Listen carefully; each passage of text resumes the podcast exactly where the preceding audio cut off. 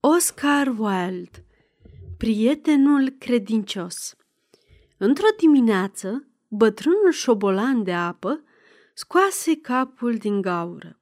Avea ochii mari și lucioși, ca mărgelele, mustățile cenușii și țepene, iar coada lungă semăna cu un gumilastic negru.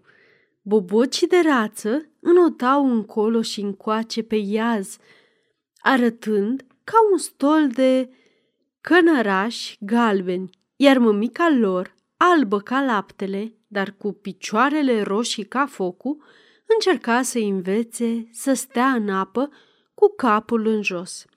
Nu o să puteți pătrunde în înalta societate dacă nu știți să vă țineți numai în cap, îi tot povățuia mămica și, din când în când, le și arăta cum să facă. Numai că bobocii nu-i dădeau nicio atenție. Erau atât de tineri încât nici nu-și dădeau seama de avantajele pe care le poți avea de pe urma intrării în vreo societate, oricare ar fi ea. Vai, ce copii neascultători! Strigă bătrânul șobolan de apă. Zău că ar merita să-i nece mama lor. Câtuși de puțin, răspunse rățușca. Toată lumea trebuie să înceapă cu încetul, iar părinții trebuie să fie cât mai răbdători și mai îngăduitori cu putință. De eu n-am habar de sentimentele părinților, zise șobolanul. Eu nu sunt familist. De fapt, nu m-am căsătorit niciodată și nici n-am chef să mă însor de acum înainte. Sigur că dragostea are și ea avantajele ei, însă prietenia e un lucru mult mai înalt. Adevărul este că nici nu cunosc lucru pe lume care să fie mai nobil ori mai rar decât o prietenie adevărată și credincioasă. Dar rogu-vă, cum vedeți dumneavoastră îndatoririle unui prieten adevărat și credincios? Întrebă o păsăruică verde, un cânepar, care stătea pe o crenguță de salcie din apropiere și trăsese cu urechea la conversația celor doi. Da, da, asta aș vrea să știu și eu, sări rățușca. Și notând până la capătul iazului, se ținu doar în cap, ca să le dea o pildă bună copiilor. Ce întrebare prostească!" se scutură șobolanul. Păi, de la un prieten credincios, m-aș aștepta să-mi fie credincios mie, bineînțeles.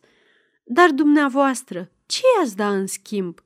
întrebă păsăruica, legănându-se pe o rămurică argintie și fâlfâind din aripioarele ei cât degetul. Nu prea te înțeleg, murmăi șobolanul. Dați-mi voie să vă spun o poveste pe această temă, reluă câneparul. O poveste despre mine? Se lumină șobolanul. Dacă e vorba despre mine, atunci am să o ascult, căci îmi plac groza fanteziile. În orice caz, vi se poate aplica și dumneavoastră, răspunse câneparul și aterizând pe malul apei, începu să spună povestea prietenului credincios.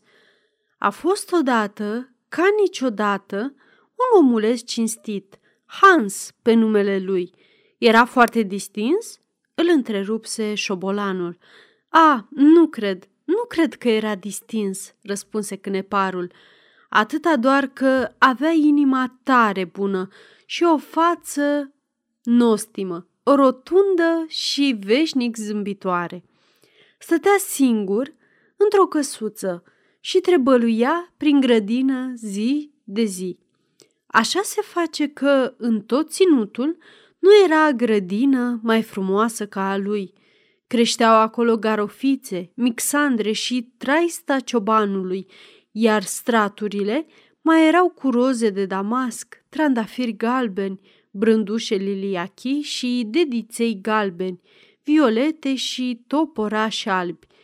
Căldărușele, scuipatul cucului, origanul, busuiocul sălbatec, urechea ursului, crinii, narcisele galbene și garofițele poetului înfloreau când le venea rândul, iar pe măsură ce treceau lunile, o floare îi lua locul alteia, astfel încât grădina îți oferea neîncetat minunății la care să te uiți și miresme care să-ți îmbete nările. Micul Hans avea o sumedenie de prieteni, dar cel mai credincios dintre toți, adevăratul lui prieten era morarul Hug. Atât de bun prieten îi era morarul, cel bogat, micului Hans, încât niciodată nu se întâmpla să treacă pe lângă grădina lui fără să se aplece peste gard și să culeagă un buchet cât toate zilele sau un smoc de ierburi înmiresmate, ori să-și umple buzunarele cu prune sau cireși, după anotimp. Adevărații prieteni trebuie să împartă totul între ei, spunea adesea morarul, iar micul Hans, încuvințat din cap, zâmbea și se simțea cum nu se poate mai mândru că are un prieten cu asemenea idei nobile. De fapt, uneori, vecinii se cam mirau că morarul bogat nu-i dădea nimic în schimb micului Hans, cu toate că avea mai bine de o sută de saci cu făină puși deoparte la el la moară, șase vaci cu lapte și o turmă întreagă de oi cu lână bogată. Însă Hans nu-și bătea niciodată capul cu asemenea lucruri și nimic nu-i făcea mai multă plăcere decât să asculte lucrurile minunate pe care le spunea morarul despre generozitate și prietenie adevărată. Așadar, micul Hans trudea mereu la el în grădină.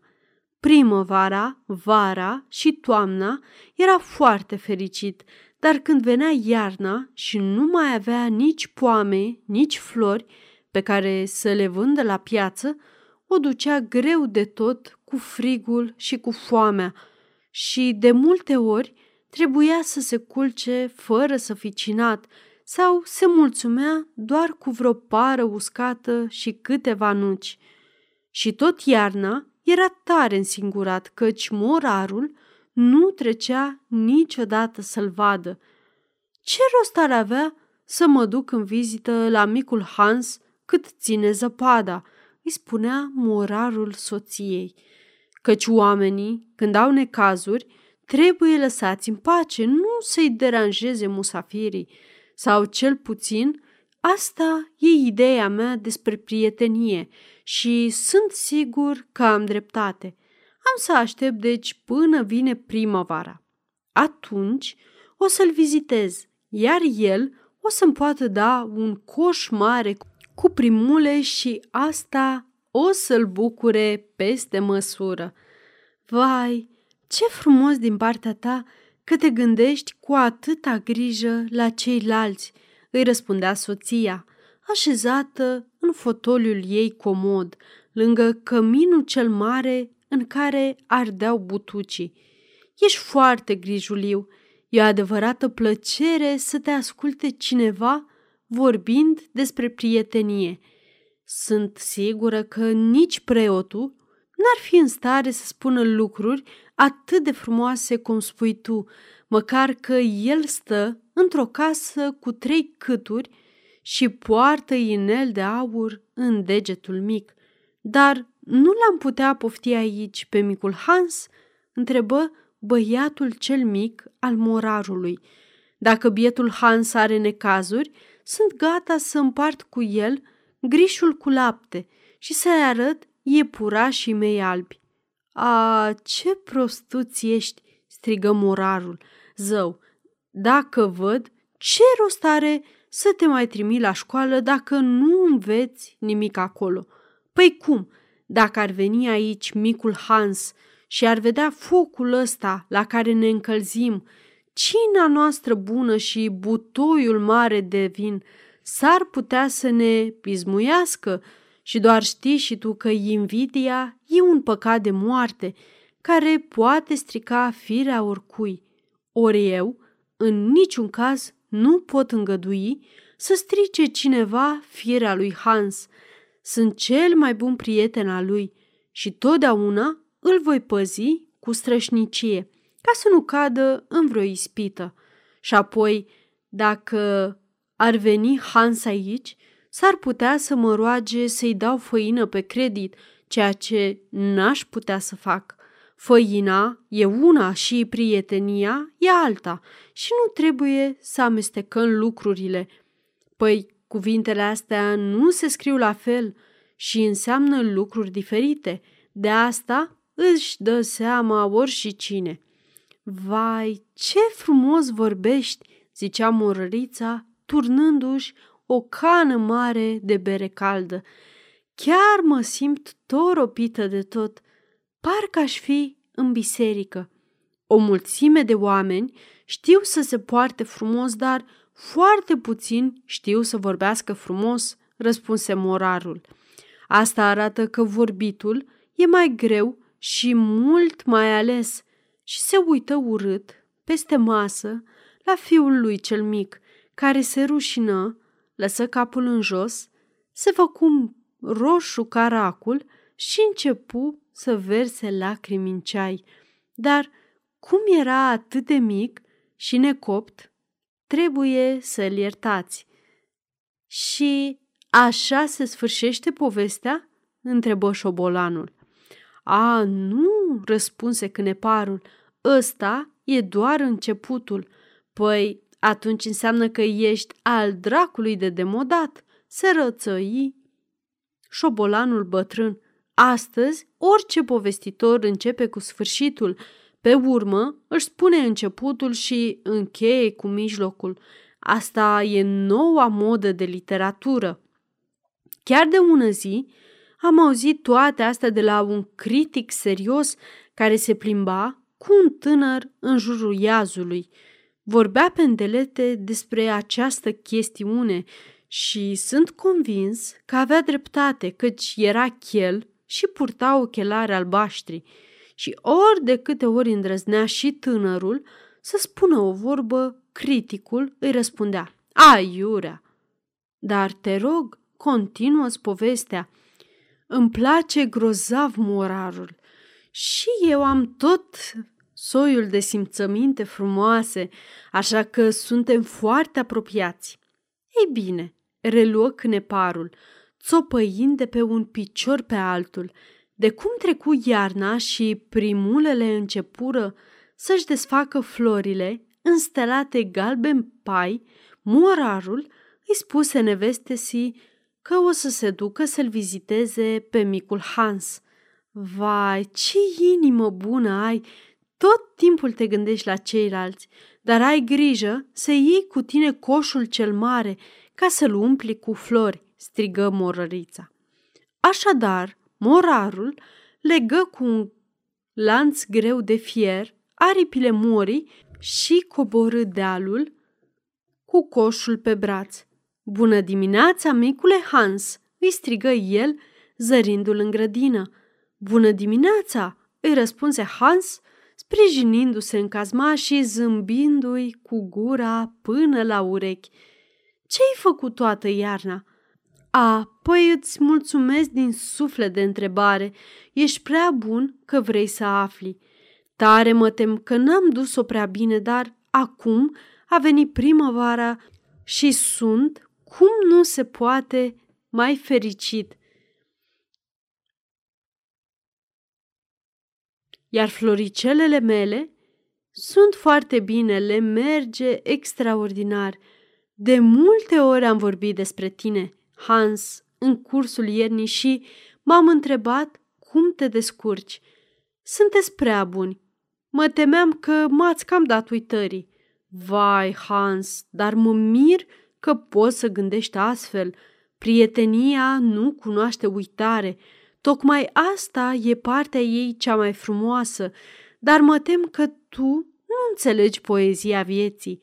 Apropo de asta, ce frumoase sunt primulele tale! Da, sunt fără îndoială foarte frumoase și am mare noroc că au ieșit atâtea. O să le duc la piață și o să le vând fiicei primarului, iar cu banii căpătați o să-mi răscumpăr roaba. Să-ți răscumperi roaba? Nu cumva vrei să spui că ai vândut-o? Vai, dar cum ai putut să faci o asemenea prostie? Păi, adevărul este că am fost silit să o fac. Vezi tu, iarna mi-a mers foarte rău. N-am avut nici măcar bani de pâine, așa că mai întâi mi-am vândut nasturii de argint de la hainele de duminică, pe urmă lanțul de argint de la ceas, pe urmă fluierul și în cele din urmă și roaba, dar acum o să le răscumpăr pe toate. Vai, Hans, dar îți dau roaba mea? zise morarul. Nu e grozavă, de fapt e ruptă pe o parte și nici spițele roții nu prea mai țin. Dar oricum ți-o dau. Știu că e un gest foarte mărinimos din partea mea și că foarte mulți m-ar socoti prost pentru că mă despart de ea, dar eu nu sunt ca restul lumii. Eu socotesc că mărinimia e esența prieteniei și apoi am și o roabă nouă. Da, da, poți să te liniștești, o să-ți dau roaba mea. Vai, cât ești de mărinimos, răspunse micul Hans, iar fețișoara lui rotundă și nostimă străluci pur și simplu de plăcere. O repar eu, nu e mare lucru, am și scândură în casă. O scândură? strigă morarul. Păi chiar îmi trebuia ca să-mi acopăr hambarul că s-a găurit acoperișul și o să mi se ude grânele dacă nu astup locul. Dar ce noroc că ai pomenit de asta! E fantastic cum o faptă bună o atrage pe alta. Eu ți-am dat roaba și acum tu o să-mi dai scândura. Bineînțeles că roaba face mult mai mult decât scândura, dar prietenii adevărați nu bagă niciodată în seamă asemenea lucruri. Te rog, adum de îndată scândura și mă apuc chiar azi să-mi dreg hambarul. Cu plăcere, strigă micul Hans și alergă în șopron de unde aduse scândura târâș. Nu e prea mare, zise morarul, măsurând-o din ochi și mă tem că după ce-mi dreg eu acoperișul de la hambar, nu o să mai rămână destulă ca să-ți refaci și tu roaba, dar firește că asta nu e vina mea. Iar acum, pentru că ți-am dat roaba, sunt sigur că în schimb o să-mi dai niște flori. Uite coșul și ai grijă să-l umpli bine. Să-l umplu? întrebă cu amărăciune micul Hans, căci coșul era de fapt foarte mare și își dădea seama că dacă îl umple, nu o să-i mai rămână flori de dus la piață. Ori el abia aștepta să-și recapete nasturii de argint. Păi da, la urma urmei, dacă ți-am dăruit roaba, nu mi se pare mare lucru să-și cer câteva flori. Se prea poate să mă înșel, dar, după părerea mea, prietenia adevărata prietenie nu trebuie să cunoască nicio urmă de egoism. Scumpul meu prieten, cel mai bun prieten al meu, strigă micul Hans, fi binevenit dacă vrei să iei toate florile din grădina mea. Oricând voi ține mai mult la părerea ta bună despre mine decât la nasturii de argint. Și alergă să culeagă primulele cele mai drăgălașe și umplu coșul morarului. La revedere, micul meu Hans, zise morarul și urcă dealul cu scândura pe umăr și cu coșul cel mare în mână. La revedere!" strigă micul Hans și începu să sape mai vesel ca înainte, atât de încântat era de roabă. A doua zi, tocmai prindea în pridvor niște caprifoi care se înălțase când îl auzi pe morar strigându-l din drum. Într-o clipă, coborâ de pe scară, străbătu grădina și se uită peste gard. În fața porții se afla morarul cu un sac mare de făină în spinare. Hans, drăguțule, îi zise acesta, te super dacă te rog să-mi duci la piață sacul ăsta de făină? Vai, ce rău îmi pare, dar azi am foarte multe treburi, îi răspunse Hans. Trebuie să prind în cuie toate plantele agățătoare și am de udat toate florile și de dat cu tăvălugul pe gazon. Bine, bine, zise morarul, dar dacă ținem seama de faptul că o să-ți dau roaba, mi se pare o lipsă de prietenie din partea ta ca să mă refuzi. Vai, te rog, nu spune una ca asta, strigă micul Hans. Pentru nimic în lume n-aș vrea să mă arăt neprietenos. Alergând într-un suflet în casă, își luă șapca și porni spre târg cu sacul cel greu pe umeri. Era groaznic de cald în ziua aceea. Pe drum era un praf cumplit, iar Hans se simți atât de istovit înainte de a fi făcut șase mile, încât trebuie să se așeze ca să se odihnească. Dar se luptă vitejește cu oboseala și în cele din urmă ajunse la piață. Așteptă o vreme, apoi vându sacul de făină la un preț foarte bun și se întoarse repede acasă, de teamă că, dacă se lăsa întunericul, risca să se întâlnească cu niscavai tâlhari. A fost o zi tare grea, își zise micuțul Hans la culcare, dar îmi pare bine că nu l-am refuzat pe morar, căci el mi-e cel mai bun prieten și pe urmă are de gând să-mi dea roaba lui. A doua zi, dis de dimineață, morarul veni să-și ia banii pentru sacul de făină, dar micul Hans era încă în pat, prea obosit ca să se poată scula. Pe cuvântul meu, tare mai trândăvești, îl certă morarul. Zău, ținând seama de faptul că o să-ți dau roaba mea, cred că ai putea să mai muncești și tu un pic. Lenevia e un păcat de moarte și nu pot să sufăr ca prietenii mei să fie leneși ori trândavi. Te rog să nu te superi că-ți vorbesc atât de deschis. Bineînțeles că nici prin cap nu mi-ar trece să fac una ca asta dacă nu ți-aș fi prieten. Dar ce rost mai are să fii prieten cu cineva dacă nu poți să-i spui întotdeauna ce gândești?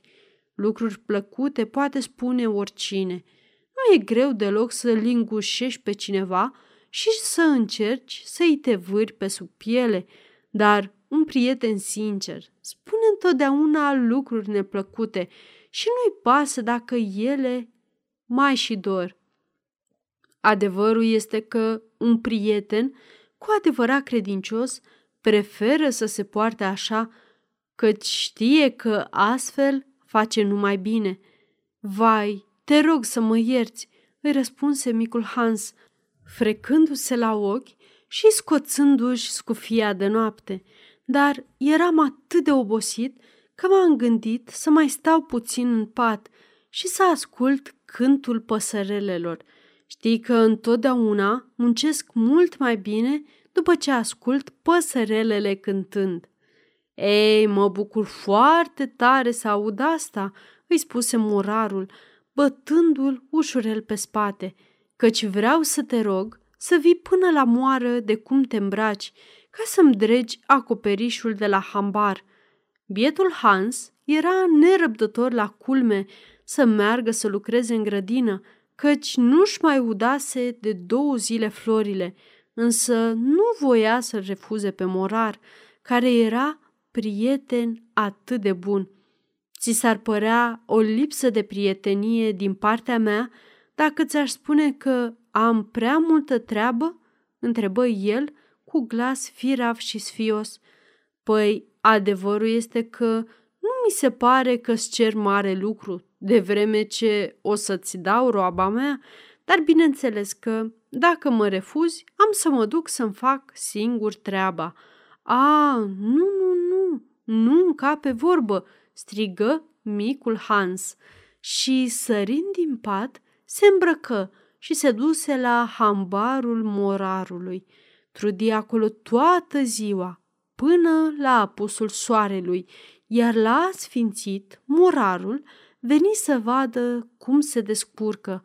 Păi, încă n-ai astupat gaura din acoperiș, micule Hans?" îi strigă mai în glumă morarul. Ba da, e gata, răspunse Hans și coborâ pe scăriță. A, nicio muncă nu-l bucură pe om mai mult decât cea pe care o face pentru alții, îi zise morarul. E, fără îndoială, o mare bucurie pentru cineva să te audă vorbind, răspunse micul Hans, așezându-se și ștergându-și sudoarea de pe frunte. O foarte mare bucurie, dar tare mă tem că eu nu o să ajung niciodată să am idei atât de frumoase ca ale tale. O, o să-ți vină și ție, însă numai dacă te străduiești ca lumea. Deocamdată cunoști doar practica prieteniei, dar într-o bună zi o să dobândești și teoria ei. Chiar crezi că o să ajung vreodată? În privința asta n-am nicio îndoială, îi răspunse morarul. Dar acum că ai adres acoperișul, cred că n-ar strica să te duci acasă să te odihnești, căci mâine am nevoie de tine să-mi duci oile la munte. Bietul Hans se temu să mai îndruge ceva, drept răspuns, iar a doua zi, de dimineață, morarul îi aduse oile în fața căsuței și Hans porni să le urce la munte.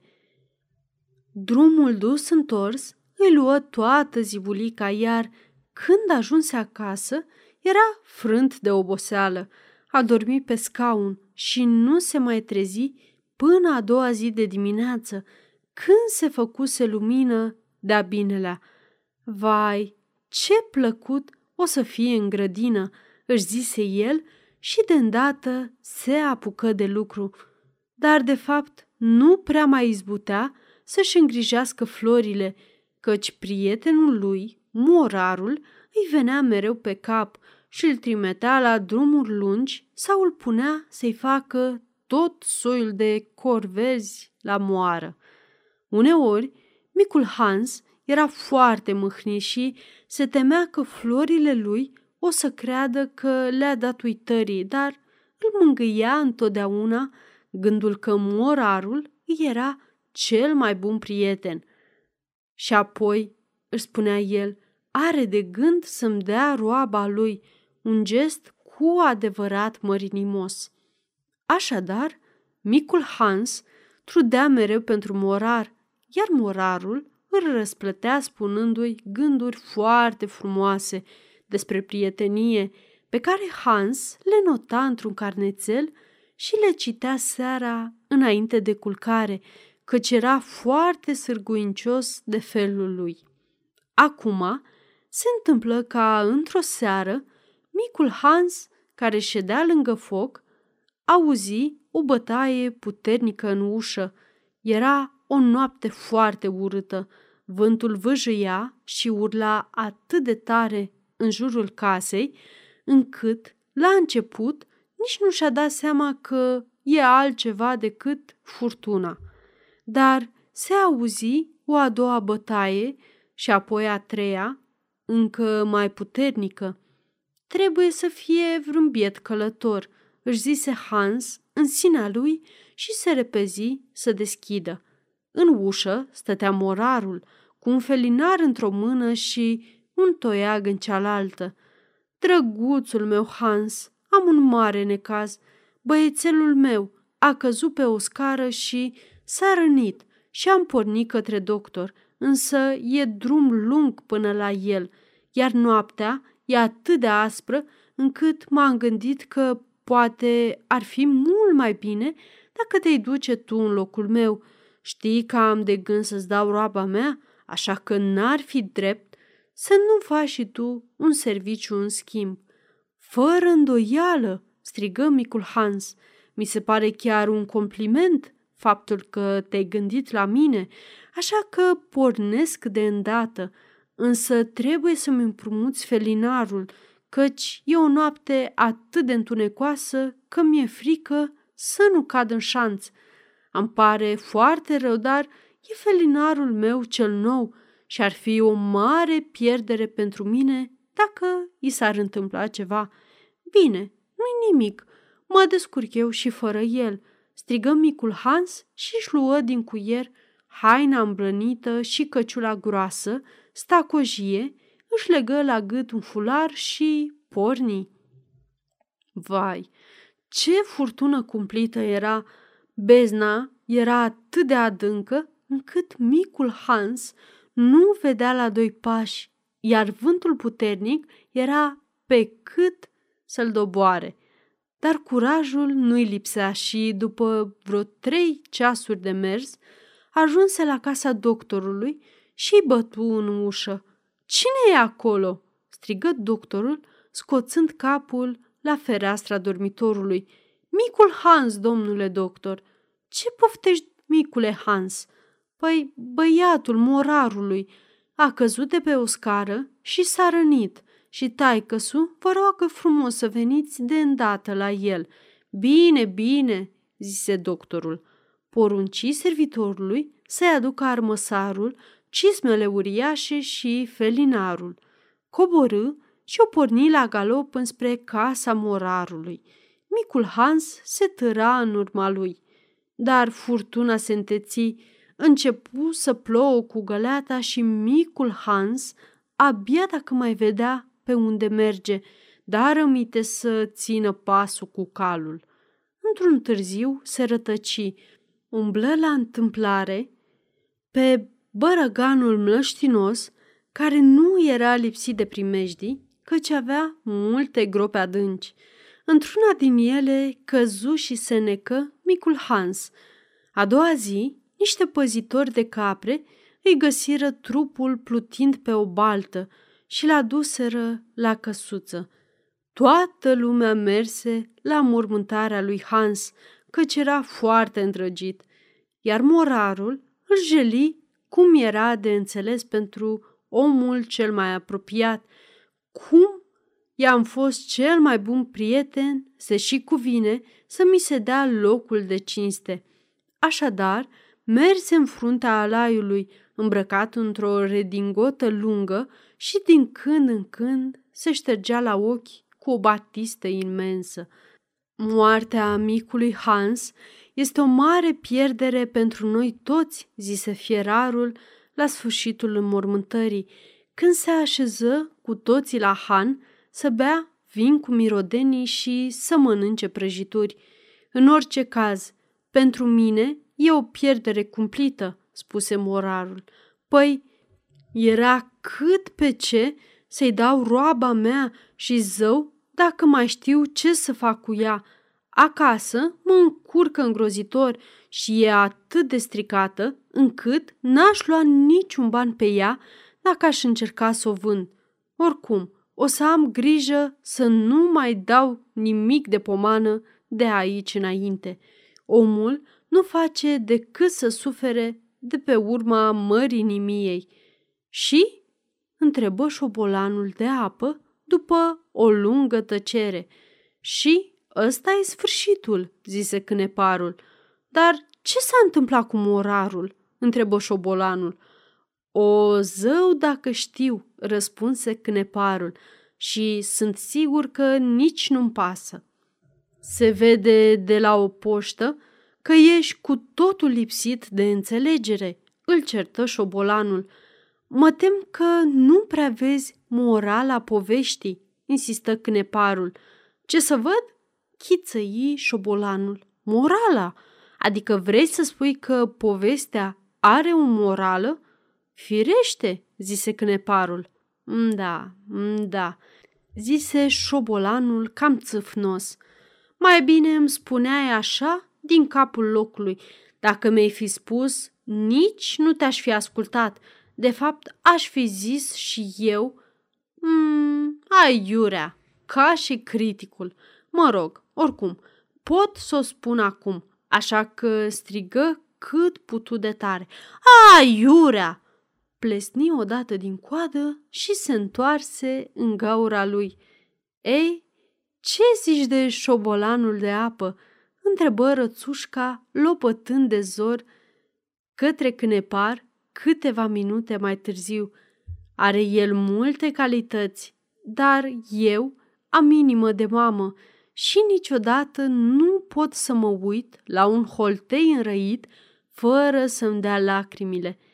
Tare mă tem că l-am supărat, răspunse cneparul. Adevărul este că i-am spus o poveste cu o morală. O, ăsta e întotdeauna un lucru primejdios, zise rățușca, iar eu îi dau întru totul dreptate. Sfârșit,